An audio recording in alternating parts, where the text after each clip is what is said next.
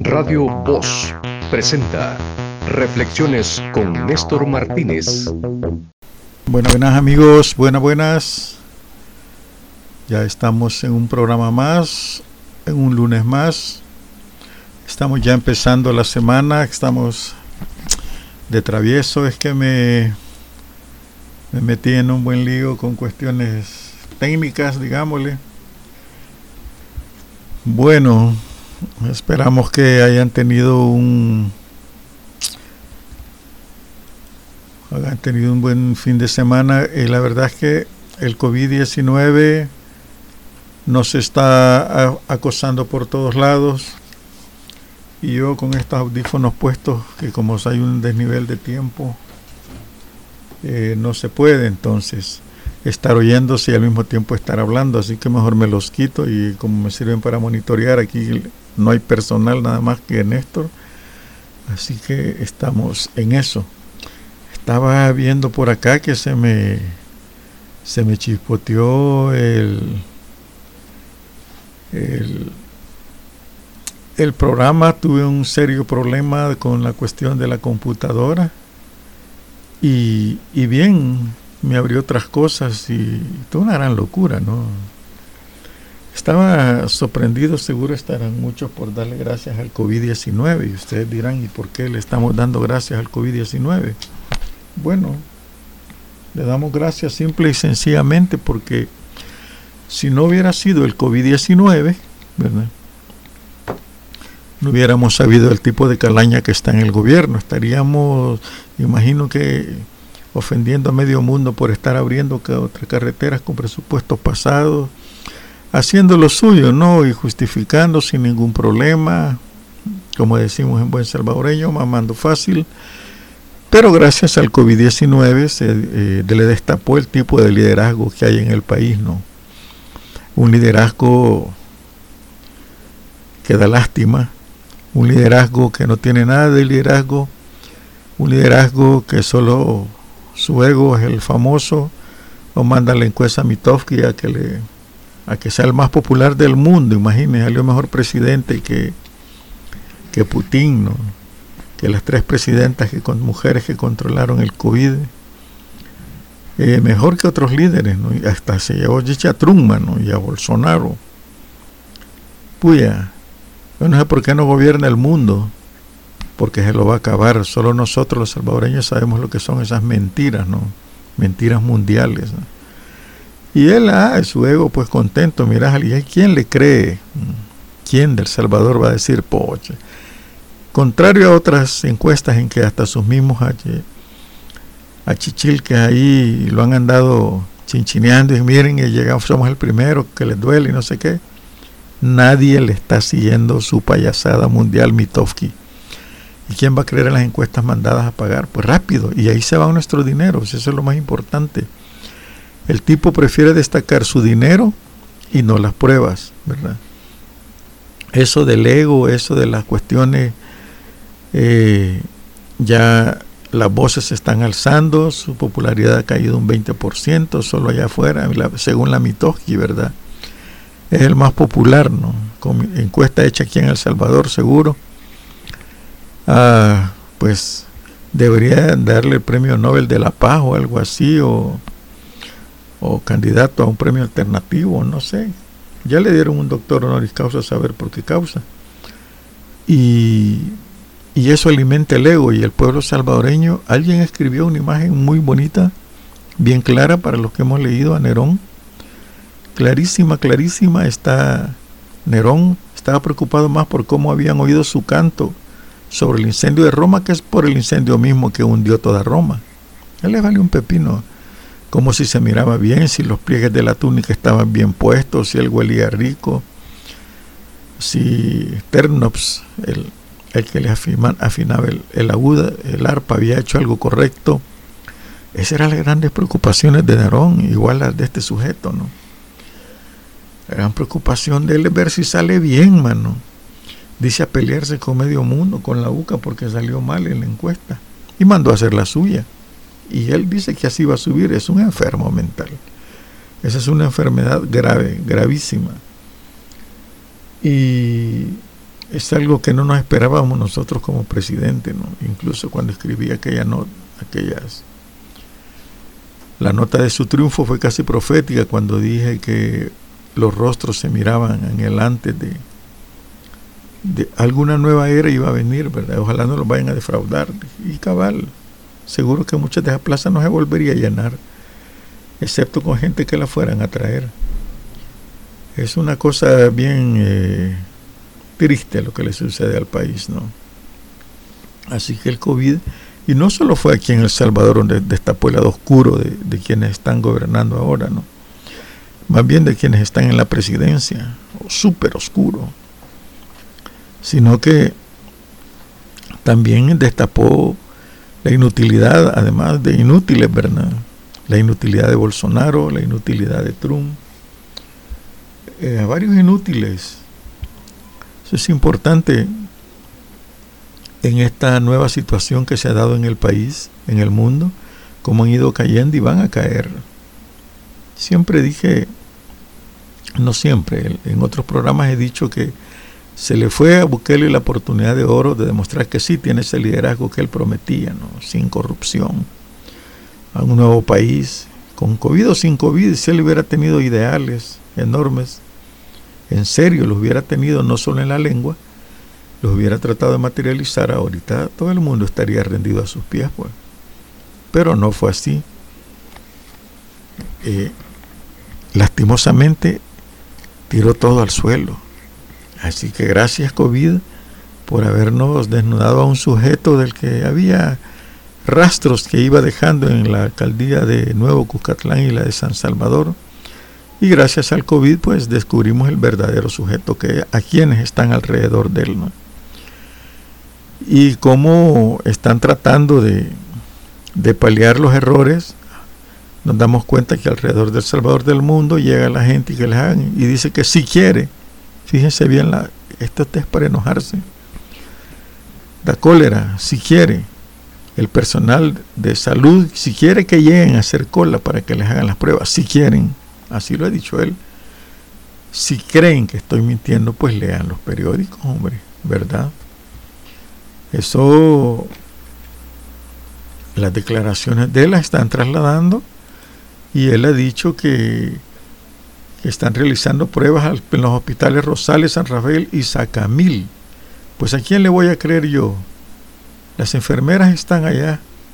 No hay pruebas para nosotros, dicen las del hospital Sacamil. Y el ministro bien galán miente y dice que sí hay y el personal de enfermería para atender a los de COVID denunciaron que la administración del Hospital Nacional Sacamil no les está haciendo pruebas para detectar el virus, pese a que muchos tienen síntomas de la enfermedad.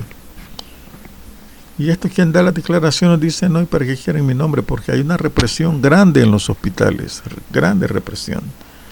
Ya vamos a tener dentro de unos minutos, vamos a tener un testimonio de cómo se ha ido esto y se ha ido pudriendo el hospital del Seguro Social. Bueno, aquí hay mucha gente, dice, he estado enferma, en aislamiento en mi casa por sospecha, por sospecha de COVID, expresó la enfermera. Y aún no les pasan la prueba para detectar el COVID. No hay pruebas, es lo más terrible. Solo nos catalogan sospechosas de COVID-19 y si nos sentimos bien tenemos que regresar a trabajar. Es algo grave, pero el ministro está diciendo que se están haciendo las pruebas. Miren tienen mil pruebas adicionales para el personal sanitario que se acerque a las cabinas. Perdón por lo que voy a decir, pero es un hijo de puta este ministro, Francisco Alavi. Ya oímos a un personal de salud quejándose de que no les hacen las pruebas en su lugar de trabajo, pero si quieren pueden acercarse a las cabinas, ¿verdad? estos cada vez que uno los lee en realidad dan cólera. Es, es, no es ni para morirse de risa siquiera, ¿no?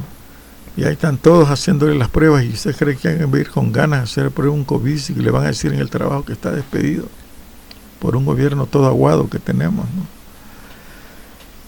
Y, y vean, ese carrito debió de haber andado por varios lados antes de llegar allí al Salvador del mundo. Y y muchas cosas se, Miren, aquí dice que también realizando en la unidad médica Tlacat, la Cucatancingo, clínicas comunales San Miguelito y Costa Rica. Qué raro que hasta ahora le entró la gran preocupación, se han fijado. Hasta ahora anda el ministro de Salud diciendo que está cargando todas las, las bolsas de ayuda que anda llevando personal médico y lo sacan con fotos y pura propaganda, es pura paja. Yo no sé cómo a quién creen que le van a dar paja, ¿verdad? ¿A quién creen que le están haciendo eso? ¿Por qué no lo hicieron antes? Pues quieren que ahora que quieren recolectar votos otra vez. Ya no se puede. Ya las mentiras están al aire. Y miren ustedes que bajé un documento que ahorita se los muestro. Se los comento más bien dicho, ¿no? Es un documento bien importante uno se pregunta siempre, ¿y esto que está pasando qué es, verdad? ¿Qué es lo que está sucediendo, no? Y aquí pues nosotros periodistas sabemos agarrar documentos de vez en cuando. Voy a suspender un poquito. Pues sucede que está lloviendo con el perdón estos minutos y las ventanas están abiertas y se está metiendo el agua. Bueno, pero ya estamos de regreso acá. Eh, y bien, les decía que, ¿cómo es eso de la corrupción? Miren, el Ministerio de Agricultura y Ganadería, igual que el Ministerio de Salud, igual que el Ministerio de Obras Públicas, están gastando, gastando millones a, manos llenas, pero millones. Fíjense que el, solo el Ministerio de Salud, según el documento que tengo aquí, ha gastado 273 millones y hasta qué fecha no se sabe porque yo tengo entendido que es más es la tabla 21 de procesos de adquisiciones y compras del Ministerio de Agricultura. Miren, todos son, pero millonada. Libre gestión, 1.328.000. Ah, proceso especial no dice de qué, ni la libre gestión no dice de qué, 5 millones, proceso especial. Volpros, la compra en la bolsa de valores donde venden carísimo, 6 millones 907 mil. Contrataciones directas 7.942.000. Contrataciones directas por urgencia 19 millones. Contrataciones directas por emergencia para la Reserva Estratégica de Granos Básicos 37 millones, señores, 635 mil. Y tápense el oído si quieren. Contrataciones directas por emergencia para el paquete alimentario promovido por la Presidencia de la República 151 millones. Contrataciones directas por la emergencia para adquisición 42 millones. Contrataciones directas para atención de emergencia 35 mil. ¿Qué les parece? Para la atención de emergencia 35 mil. Apoyo para el CENTA 140 mil. Miren, y hay más. Contrataciones directas 8 millones, 7.9 millones. ¿Qué pasa, señores, con esta danza de los dineros que tengo acá? Esto es corrupción, ni más ni menos, porque usted, ¿y en qué se ha gastado tanto? Y no quiere dar ninguna... Eh, decir, lo gastamos, estos millones se desglosan así. ¿Por qué? Dicen ustedes. ¿Por qué no quiere dar ninguno? Porque precisamente se va a demostrar el origen, el origen de todas las cosas. Y a la vida dice que las pruebas para, destinadas al personal de salud, miren, estos son bastante limitadas. Mire, están vengándose contra el personal de salud, pero pura venganza. Y espero que el pueblo, ojalá, pues, eh, abriera los ojos, pues. La Corte de Cuentas informa de seis hallazgos de en la auditoría del Ministerio de Agricultura. Seis hallazgos aunque dijo que no saben qué consisten, pero porque va a dar un periodo prudencial para que el Ministerio de Agricultura los subsane. Dice, el director de auditoría va a comunicar seis hallazgos preliminares a la institución sobre esa auditoría. Después de que son comunicados, se les dará un término prudencial para que puedan ejercer su derecho a audiencia y defensa. Audiencia y defensa quiere decir que son acusados, ¿no? Eh, hay una investigación a petición de la Asamblea sobre la solicitud del titular de Agricultura, Pablo Anlícar, porque ha pedido 23 millones adicionales. la continuidad de la entrega de paquetes alimenticios. Los diputados, dice, lo cuestionan. Porque se quieren recuperar los 7 millones que el Ministerio de Agricultura desvió de su presupuesto correspondiente a la partida de salarios para otros fines. Y no da justificación de que, ¿verdad? Y tanto empleado que despidieron sin ninguna indemnización. Y tienen dinero. Se inició también a requerimiento de la Asamblea Legislativa la certificación de transparencia de fondos de 23 millones. Es una nueva línea de investigación. Ven, 23 y ya casi son 300 millones los que van en juego. Estos salieron, si tanto acusaban a Funes, estos salieron peores. Si ratas les decían a la asamblea por los excesos de sueldo que tienen, estos son peores. ¿no? O hay un funcionario que gana 8 mil y no me digan quién es, que ya lo conocen, ¿verdad? La Comisión de Hacienda esperaba recibir al ministro de Agricultura, ¿verdad? Esta tarde, pero se excusó que, es imposible, porque es posible un caso positivo de COVID, esté, está esperando la respuesta al examen. El ministro de Hacienda llegó para explicar los fondos de, de deuda de 23 millones, eso le corresponde a Agricultura. Pero como no llegó, mandan a otro que solo pone PowerPoint y no entregan documentos para nada. Y esto que explique y mostrar a los documentos que respaldan el gasto de más de 250 millones en compras de urgencia. Esta vez no dieron ni la cara, dijo una diputada. Ven, porque quieren estar de mayoría en la asamblea, ¿no? ¿Mm? Mejor diga que tiene sida, dijo, escribe un comentario acá, ¿no? Por droga, dice. Miren, ahí está el tipo bien galán con las tremendas ayudas detrás. Y esas ayudas, cada canasta está valorada en menos de 50 dólares y ellos la han valorado en 75. Ahí tienen ustedes, ¿no? Aquí nos escriben desde Montreal, Canadá. Es una bomba de humo para cubrir los robos actuales del gobierno de Bukele. Se me llama la atención que los que defienden al gobierno de Bukele avalan la impunidad. Impunidad que hace imposible la democracia en el país. Está lloviendo vos, dicen. Sí que está lloviendo. Bastante. Pero es una llamarón de tus esta lluvia, porque más cae un ratito y, se acaba y ya me deja el calor encima, ¿no? Es algo feo. Eh, bueno, este, yo publiqué una foto para que se rieran también, ¿verdad? de las pruebas para COVID son para atrás, son por atrás, dice un hospital que ha puesto el rótulo y todo el mundo, a mí no me la hago, mano. Eh, bien, ah, un saludo a Manuela Zenón, espero que estés oyendo el programa, Amalia Pineda también lo está escuchando, Mario Lípoli, David Rodríguez, Ernesto García y Francisca de Magaña, entre otra gente, ¿no? Se me han corrido allá de, de Canadá, pero ahí están. Ah, y es bien triste, triste la verdad lo que está sucediendo acá. Hoy hay un caso bien interesante que no se lo puedo comentar, es de COVID, pero metí las manos, mis manos donde no debía, pero ahí están. Ah, y fíjense qué interesante que estos dos le hicieron dos poemas, un homenaje a dos poetas, Salvador Juárez y Tomás Andreu. No quería irme sin comentar eso. No, no me voy todavía, porque vamos a entrar a la entrevista interesante que tenemos ahora, ¿no?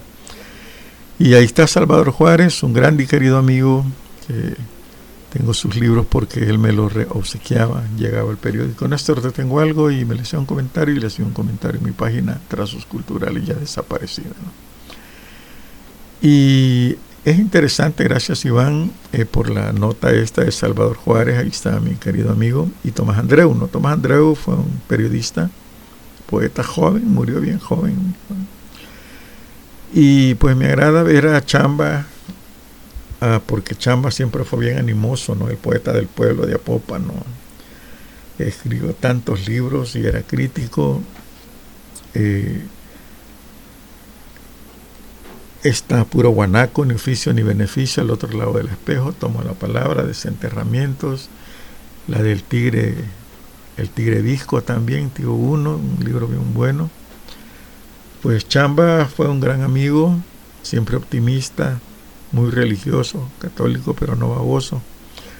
Y, recuerdo que nos poníamos, íbamos a tomar café y ahí nos poníamos a charlar de varias cosas, ¿no?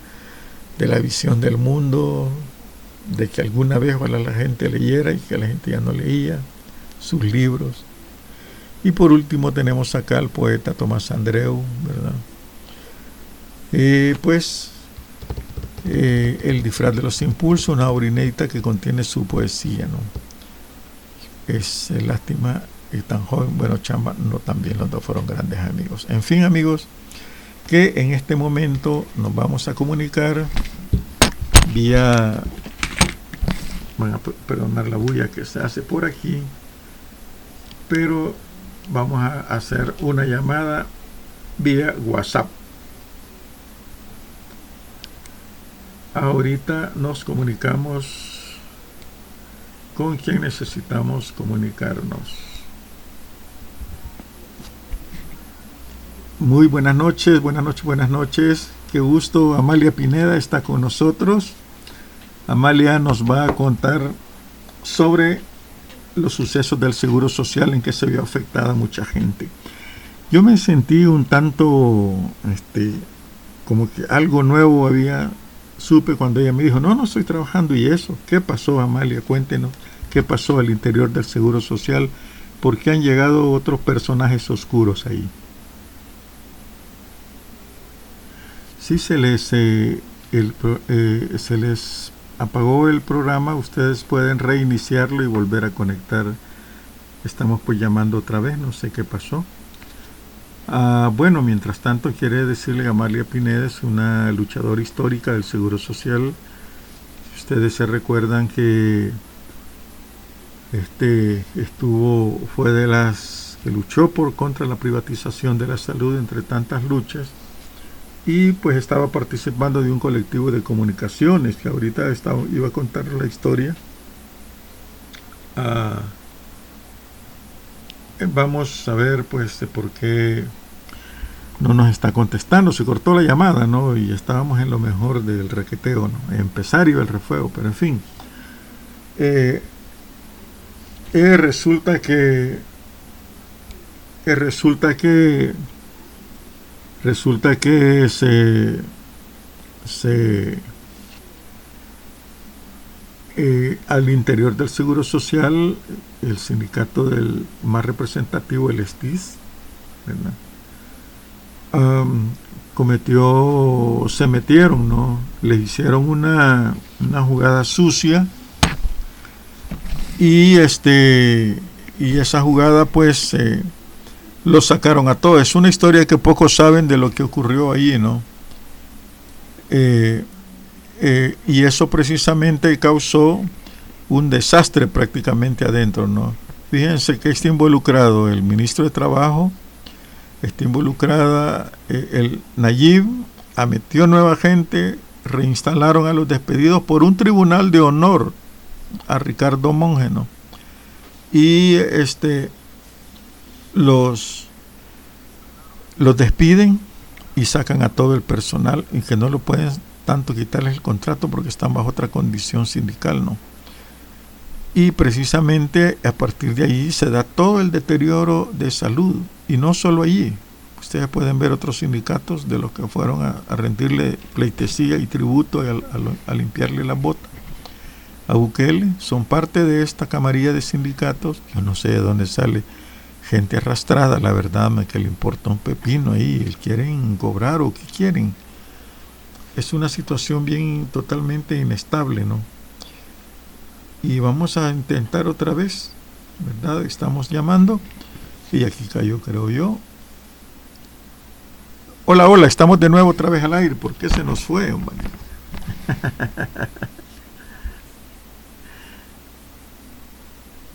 sí, bueno, estaba en que me contaba usted la historia de, cómo fue que sucedieron esas cosas al interior para que un sindicato tan famoso se fuera estrepitosamente al suelo, pisoteando de paso a los trabajadores. Estar activo, solvente, etcétera, y ser trabajador del Seguro Social. En la elección que él hace es fraudulenta porque también le llega gente este, despedida y a la hora que él mismo, oiga bien, el padre, Ricardo Monge Padre. Eh, él se autodenomina el vocero de, de ese evento y él elige a su hijo como secretario general. Así que Ricardo de Jesús Monje, es Monje Cornejo, es el, ah, el actual secretario fraudulento del STIS. ¿Por qué traigo a reseña todo esto?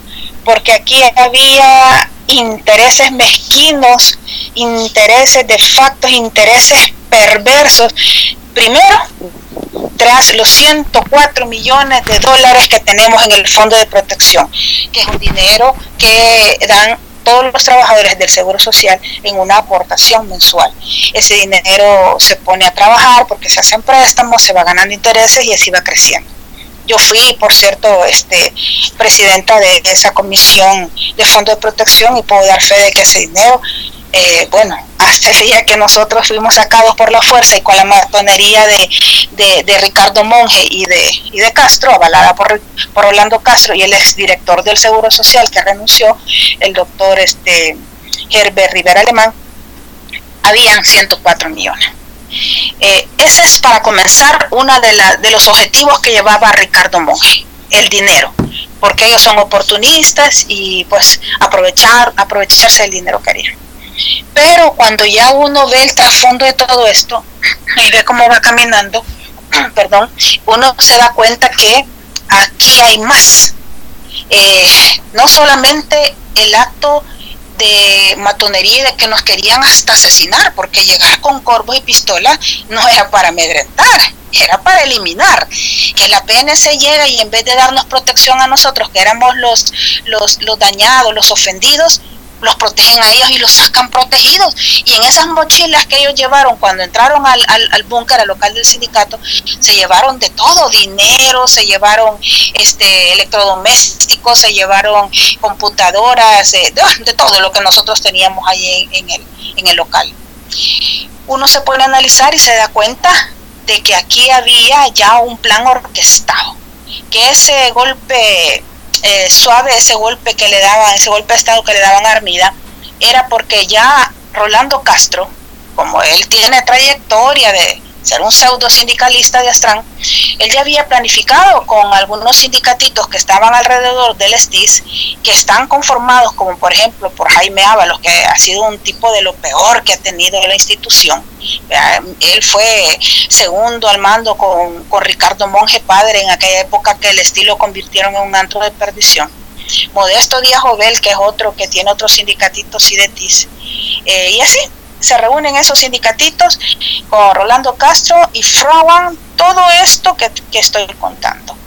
¿Con qué objetivo? Primero, convierten al STIS en un sindicato totalmente callado, en un sindicato que no existe, en un sindicato silencioso que permite el atropello para la clase trabajadora eh, con respecto a todas sus prestaciones del contrato colectivo a tal grado que hoy en vacaciones de agosto van a tener que trabajar clínicas comunales y unidades médicas cuando nunca en la historia lo han hecho. Ya, ya es un acto violatorio al contrato colectivo. Y la sobrecarga laboral, eh, que no les dan los implementos de trabajo. Eh, hemos puesto la mayoría de fallecidos por COVID-19 en la institución. Nosotros que estamos este, en un litigio ahorita porque metimos un proceso a raíz de todo esto que he contado en la Cámara de lo Contencioso Administrativo y estamos afuera cuatro, eh, dos, tres directivos y mi persona. Eh, soportando, aguantando hasta que se dé un fallo final y que la Cámara pues este diga eh, a favor de quién va a ser el dictamen. Eh, con esto yo quiero que la clase trabajadora escuche que aquí hay más que no solamente es el hecho del acto violatorio de sus derechos como trabajadores del Seguro Social a su contrato colectivo que peligra a que desaparezca, porque ese, ese se ve que es el objetivo, eh, por la construcción esta del proyecto de, atención por vía telefónica, eh, la, el doctoris, la teleconsulta, eh, la telesalud, que son proyectos privatizadores que le están metiendo a la institución, primero para debilitarla Segundo, para eliminar contrato colectivo, que son las prestaciones de los trabajadores. Y tercero, para pasar el seguro social a manos de probablemente aseguradoras de salud que solo les van a vender combos. Estamos viviendo exactamente lo mismo que vivimos cuando Armida, Roxana y yo nos crucificamos por detener la privatización del seguro social cuando Arena era el gobierno. Entonces, aquí hay que hacer un, paréntesis y ver por qué han concesionado, fíjese bien, por qué han concesionado eh, servicios esenciales, como por ejemplo ultrasonografía, rayos X, endoscopía, si esos servicios el Seguro Social los proporciona, los tienen los hospitales, pero ¿por qué concesionarlos? ¿A quién están favoreciendo?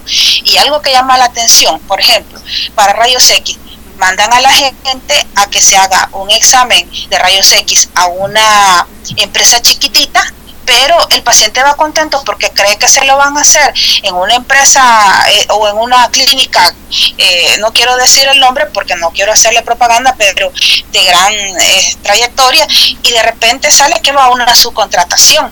Entonces, eso es bien delicado. ¿Por qué le quitan las credenciales armidas a la junta directiva y se las dan a Monje? Porque Monje sabía que venía todo esto y este plan ya estaba bien orquestado y preparado para, primero, destruirle el contrato colectivo a la clase trabajadora y violentarle todos sus derechos. Y segundo, privatizar el seguro social.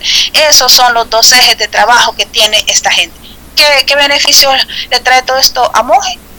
Meter mano sobre los 104 millones. Háganos un perfil de quién es Monje. Parece que fue él, no era trabajador del Seguro Social, ¿no? Ricardo de Jesús Monje Meléndez fue secretario general del STIS y hace muchos años atrás, pero él quedó este preso por un acto de violación que le hizo. Bueno, a mí no me consta, pero eso lo dijeron los diarios y por eso estuvo preso. Eh, en Mariona estuvo preso él, que por cierto el STIS le pagó eh, que saliera de ahí, ¿verdad? Eh, el, del dinero de las cotizaciones de los trabajadores salió para poderlo sacar. en los momentos maturos de la privatización, imagínense, de que estábamos nosotros crucificadas y luchando por eso.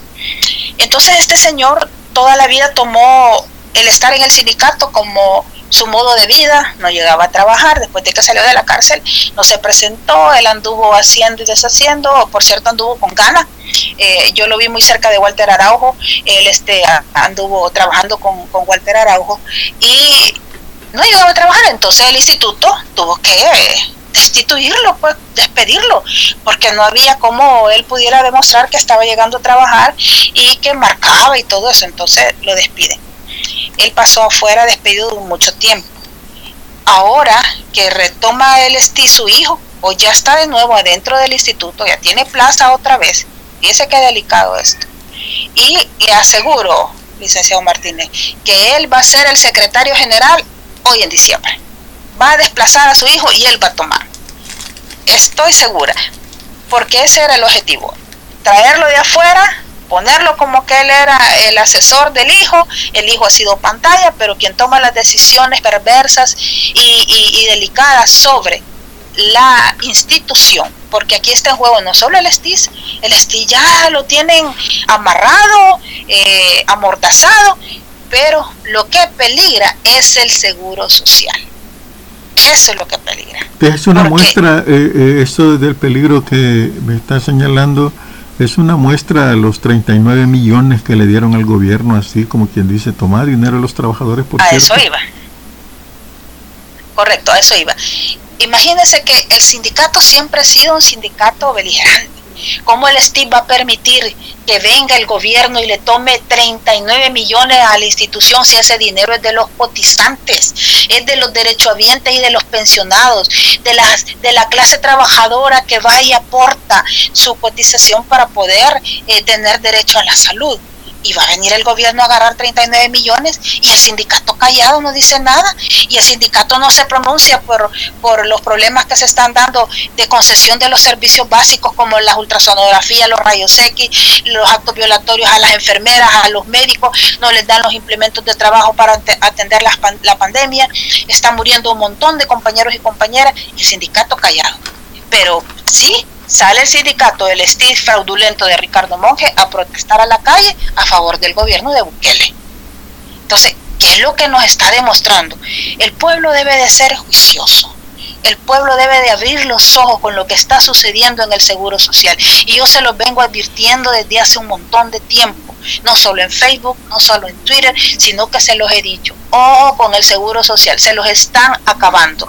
El seguro lo están haciendo deficiente porque lo quieren, al agarrar ese dinero, esos 39 millones, convierten a, la institución en, en, un cadáver, en algo que no sirve, en algo que, que va a sacar provecho una eh, aseguradora transnacional que va a venir a tomar y va a decir, bueno, como no la pueden sostener, nosotros la vamos a agarrar. Eso lo han querido hacer siempre, desde la época que estaba de Correcto, es una quiebra fraudulenta, así como es Steve fraudulento.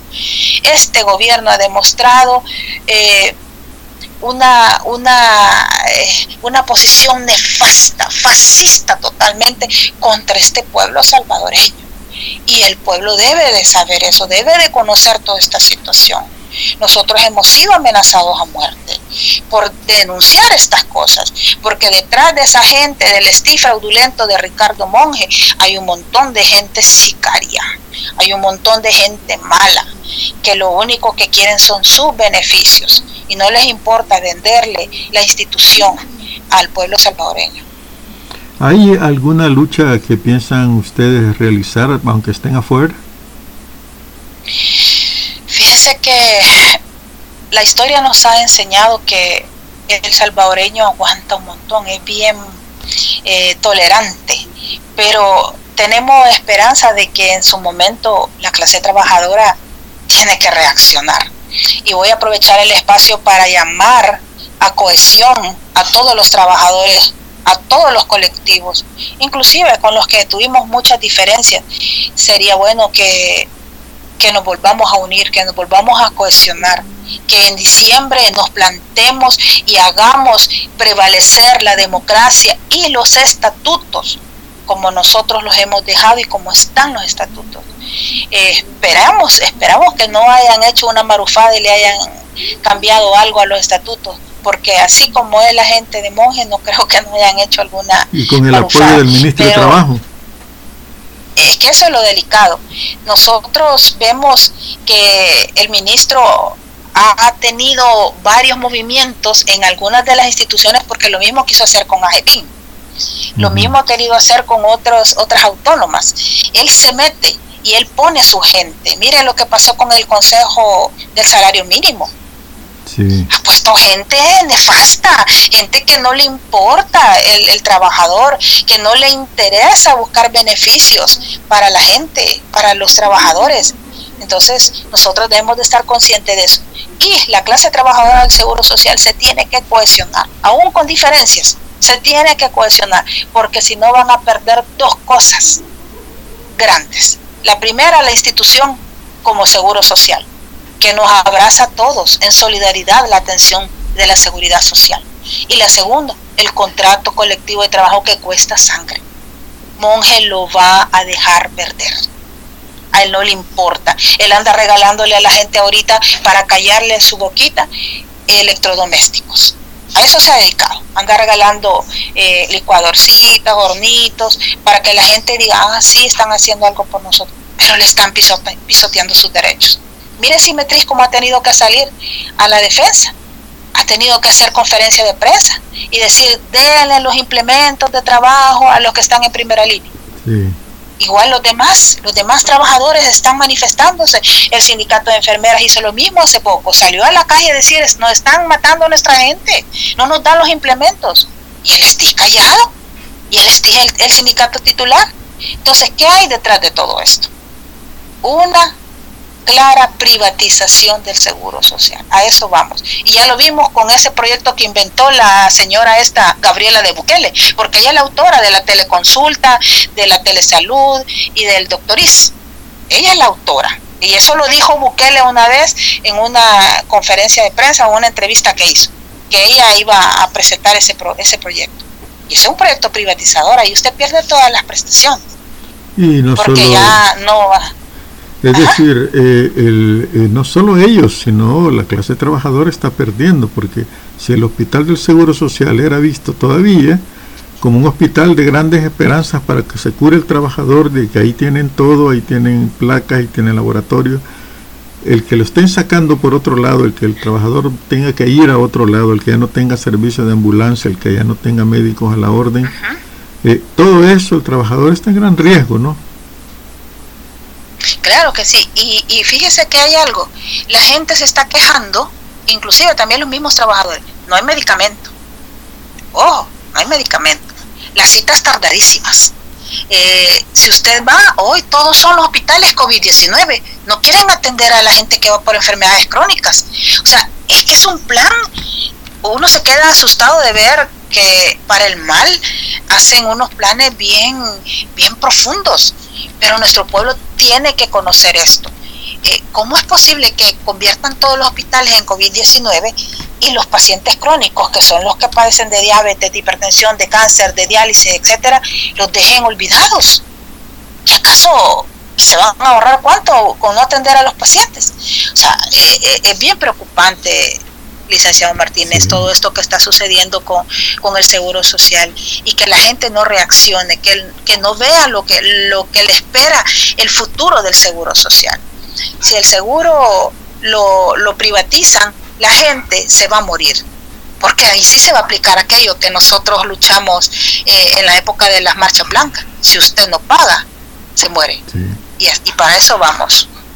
Pues, entonces no solo van a privatizar, sino que además el saqueo de los fondos, el saqueo del mobiliario del seguro, la corrupción adentro del seguro, cómo se aprobaron las cosas a escondidas de la gente, el amañamiento de, ahora niegan que hayan hecho lo del CIFCO cuando estuvo público el documento del cambio de, de compras y todo eso de proveeduría, yo tengo ese documento incluso. Es un montón de cosas que están acumulando, ¿no? El pueblo desconoce que el presidente del consejo directivo es Rolando Castro. Mire cómo son las cosas. El consejo directivo del Seguro Social es la máxima autoridad adentro del instituto quien toma las decisiones, quien dice quita, pone y, todo lo demás. La directora que está ahora solamente es quien obedece a las órdenes del consejo directivo. Pero ¿quién está en el consejo directivo?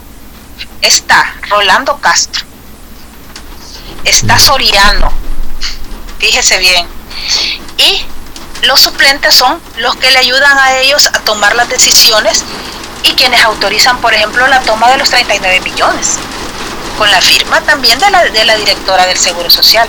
Ahora preguntémonos por qué el director Rivera Alemán renunció. ¿Por qué se fue? Porque sabía que venía esto. Porque sabía que iba a entrar esa ese montón de pacotilla de, de sinvergüenzas que han entrado eh, trabajadores que los despidieron por violadores, ladrones, eh, indisciplinados. Eh, eso es la, es la gente que ha entrado con monje. E, eso es lo que él negoció a cambio de eh, que le quitaran las credenciales a Armida y le iban a meter la gente que él quería, gente despedida de años, por drogadictos, por alcohólicos. Entonces, eso es lo que tiene ahora el pacientito. Y el quedarse calladito con la concesión de los servicios esenciales, como él estaba diciendo, servicios que tiene el Seguro Social y que a quién están favoreciendo. Por ahí tengo yo pedía a la al oír pedí este, los documentos, yo los tengo en mi mano, eh, a quién estaban favoreciendo. Y muchas de las empresas son dueños de algunos médicos de Simetris, fíjese bien, que estuvieron apoyando la campaña de Bukele.